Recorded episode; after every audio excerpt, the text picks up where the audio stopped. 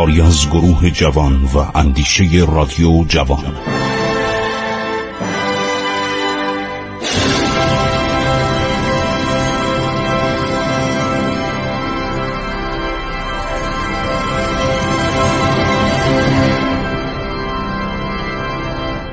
بسم الله الرحمن الرحیم. به نام خداوند بخشاینده مهربان. دوستان عزیز من خسرو معتزد هستم. تاریخ ایران در قرن پنجم که کم کم به قرن ششم خواهد رسید رو دنبال می‌کنم. این سلطان مسعود آدم بدبختی بود. برای اینکه مدت سلطنتش کوتاه مرتب در حال لشکرکشی به هندوستان برای غارت و برای اینکه تثبیت کنه اوضاع اونجا را چون اونجا هم شورش میشه در ایرانم با یک عده مخالفان طرفه و خطرناکتر از همه ترکمانان قز هستند که چون یک طایفه از اینها زیر نظر سلجوق نامی بوده به اینها می‌گفتند سلاجقه به زبان عربی جمع میبستند به فارسی ما می‌گفتیم سلجوقیان. و سه تا برادر بودند به نام یبقو و به نام تقرل و به نام چقری یا جقری. اینا از همه شجاعتر و خطرناکتر بودن. سیاست اینا این بود که هر وقت سلطان مسعود می‌خواست اینا رو سرکوب کنه اینا فورا یه در میفرستادن و هدایایی می آوردن و اصخایی می‌کردن و و جالب اینجاست که ولایت نسا قبیورد و فرا اینا سلطان مسعود با دست خودش اشتباه کرد به اینا داد. یکی رو داد به تغرل یکی رو داد به داوود یکی رو داد به یبقو حتی به اینا گفت شما از امروز اسمتون دهقانه چون دهقان خیلی نام محترمی بود. و گفتش که شما تحت نظر من باشید و من شما را حاکم می‌شناسم و مالیاتی بدید منم به شما کمک خواهم کرد. ولی اینا منتظر بودن. اینا منتظر بودن تا سلطان محمود بلند می‌شد می‌رفت. عرض شود که هندوستان یا جایی می‌رفت اینا قیام می‌کردن. شروع می‌کردن به عرض شود که قارت شهرها و روستاها که قبل از مغول همه پر از پول بود همه پر از گندم بود همه پر از روغن بود. تمام این مطالبی که ابن حوقل میگه که دهات ایران پر از مواد غذایی بود. پر از سیلوهای گندم بود. هر میوهی که می‌خواستید جز چند محصول که بعدا از اروپا اومد در اینها فراهم بود. مثلا ما سیب زمینی گوجه فرنگی ذرت در ایران نبود. گل آفتابگردان در ایران نبود. سه محصول اول از آمریکا آورده شد بعد از 1500 میلادی. که تا از پرتغال بیاد به هندوستان از هندوستان بیاد به ایران همینطور تنباکو توتون و تنباکو که اونم از آمریکا آمده بود تقریبا یکی دو قرن طول کشید. اولین کشت گوجه فرنگی و سیب زمینی در زمان فتلیشای قاجاره. ولی تمام مواد خوراکی در ایران پیدا می‌شد. مثلا پیاز بوده در ایران. شلغم بوده هویج بوده. هر محصولی که در دنیا بود می آوردن در ایران کشت می‌کردن حاصل عالی داشت. مثل برنج. ما که برنج نداشتیم که از چین آوردیم. در زمان اشکانیان از چین آورده شد برنج به ایران. ما که چای نداشتیم. چای به وسیله کاشف و دوله در قرن بیستم اوایل قرن بیستم از هندوستان به ایران آورده شد. همینطور بسیاری از محصولات دیگه قهوه از موکا در یمن به ایران آورده شد از طریق عثمانی. حالا بعضی میگن خسرو پرویز هم قهوه می نوشیده. من تو خیلی از این کتاب های قدیمی خوندم که قهوه از موکا از یمن برده می‌شد به روم و می نوشیدن امپراتورا قهوه می نوشیدن. یا چایی شما در زمان صفویه چایی بود ولی کسی نمی‌خورد. می‌گفتن چایی برای دل درد خوبه عباس میرزا وقتی پاسکوویچ بهش چایی تعارف کرد تو فنجان چند بار که داد گفت من دلم درد نمی‌کنه. شما چرا به من اینقدر چایی تعارف می‌کنید؟ یک شخصی بوده به نام صبباشی حاجب سلطان مسعود بوده. این نمی جنگه مرو و سرخس و واگذار می‌کنه به عرض که سلجوقیان. داوود و تغرل فورا به راحتی می‌تونن خراسان رو بگیرن. خراسان یعنی گنج. وقتی من صحبت خراسان می‌کنم شما نگاه کنید. این خراسان شامل ترکمنستان کنونی بوده شامل افغانستان بوده. تا رود جیهون بهش خراسان.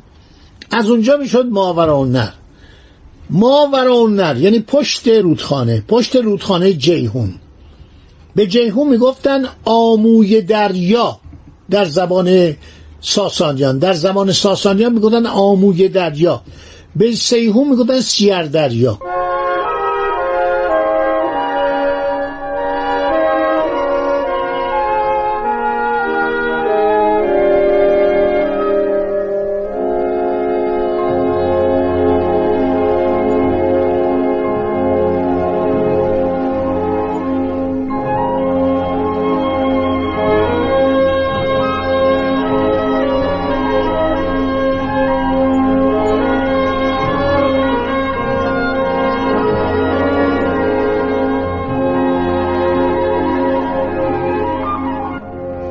این صبح باشی آدم ترسوی بود.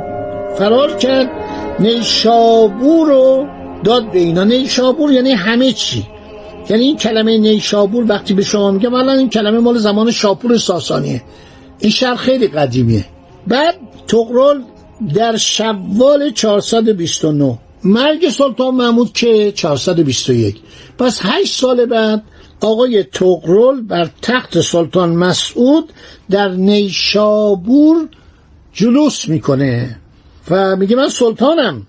از رؤسای نیشابور یک کسی ملقب به سالار پوشگان که اسمش ابوالقاسم علی ابن عبدالله جوینی بوده این از فرمانروایان خراسان ابوالفضل سوری و سایر عمال خراسان که اینا همه عمال غزنویان بودن به جان آمده بود.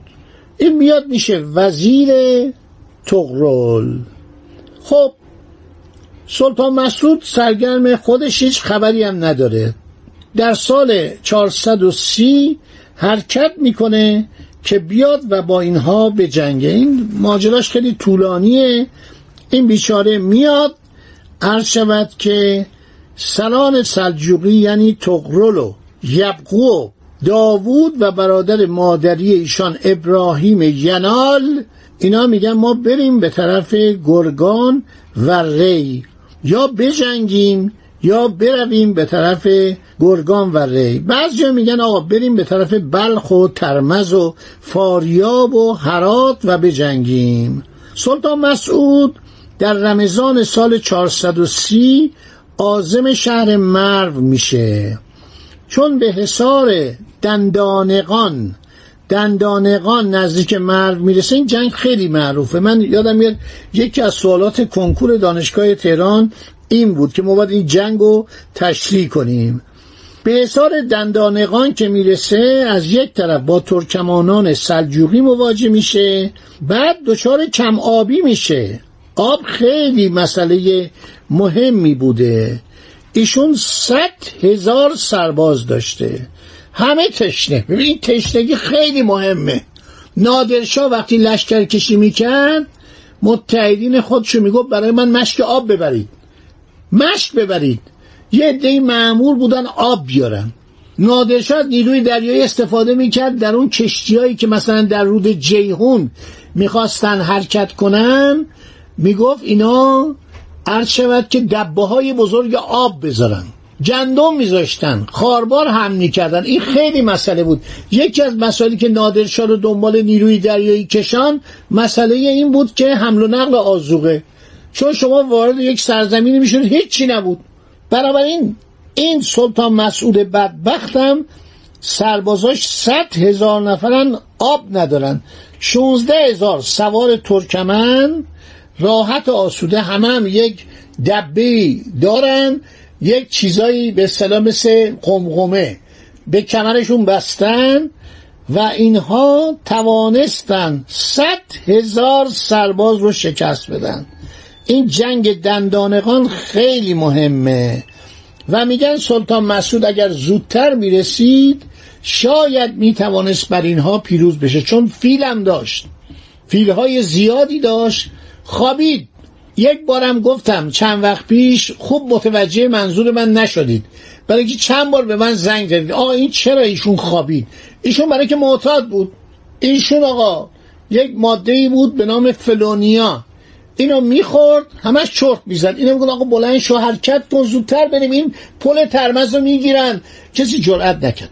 گفت میگی میشه علازت سلطان رو از خواب بیدار کرد. جلالت سلطان جلالت یعنی علا حضرت. همه مونده بودن. این خوابیده بود. اینایی که به من تلفن می‌کنن میگن آقا چرا خوابید؟ جواب شما شنوندگان عزیز که ایشون مواد می‌زد. تو عالم خواب بود. بنابراین ایشون در عالم خواب این فیل انقدر یواش رفت که ایشون از خواب بیدار نشه که بعدم جیر رسیدن اونا موازه درست رو گرفتن و پدر این بیچاره رو در آوردن. به قول اساتید بزرگ دندانقان به منزله حکم ختم سلطنت غزنویان در ماورا نهر و ایران بود. تغرل میاد نیشابور رو می‌گیره یبقو میره به هرات داوود میره به بلخ ابراهیم ینال میره معمول تسخیر عراق عجم میشه. کم کم تمام ایران ماورا نهر رو تحت امر یک دولت در میارن و سلسله های کوچولو رو از بین می‌برن. غزنویان میرن هندوستان. میرن اونجا. این سلطان مسعود بدبختم بلند میشه میاد خیلی و میگم بدبخت شما دست کم نگیره خیلی آدم بیرحمی بود. این حسنک وزیر این می‌کشه و دستور میده بگیرنش. چرا با برادر من موافق بودی؟ با من نبودی. بعد هیچ چی دیگه. این میاد.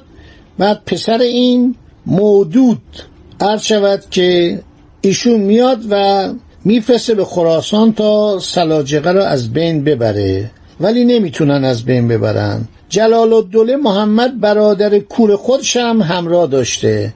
غلامان شورش می‌کنن شکست می‌خوره مسعود غالبین فاتحین مسعود رو می‌گیرن برادر کورش محمد رو به تهدید می‌گیرن دستگیر می‌کنن میگن آقا تو پادشاه هستی کور بیچاره نمی‌بینه که.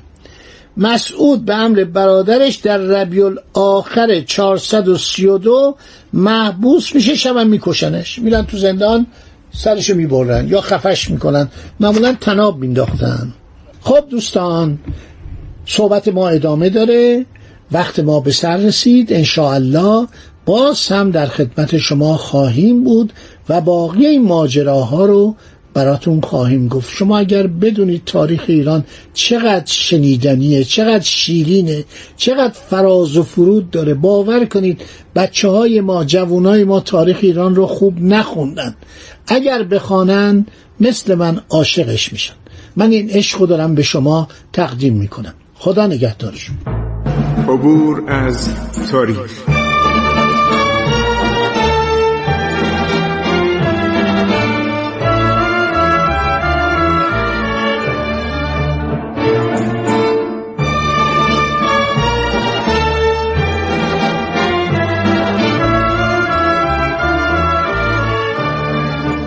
ایران با شکوه. 2800 سال تاریخ. سرگذشت ایران ما به روایت خسرو معتزد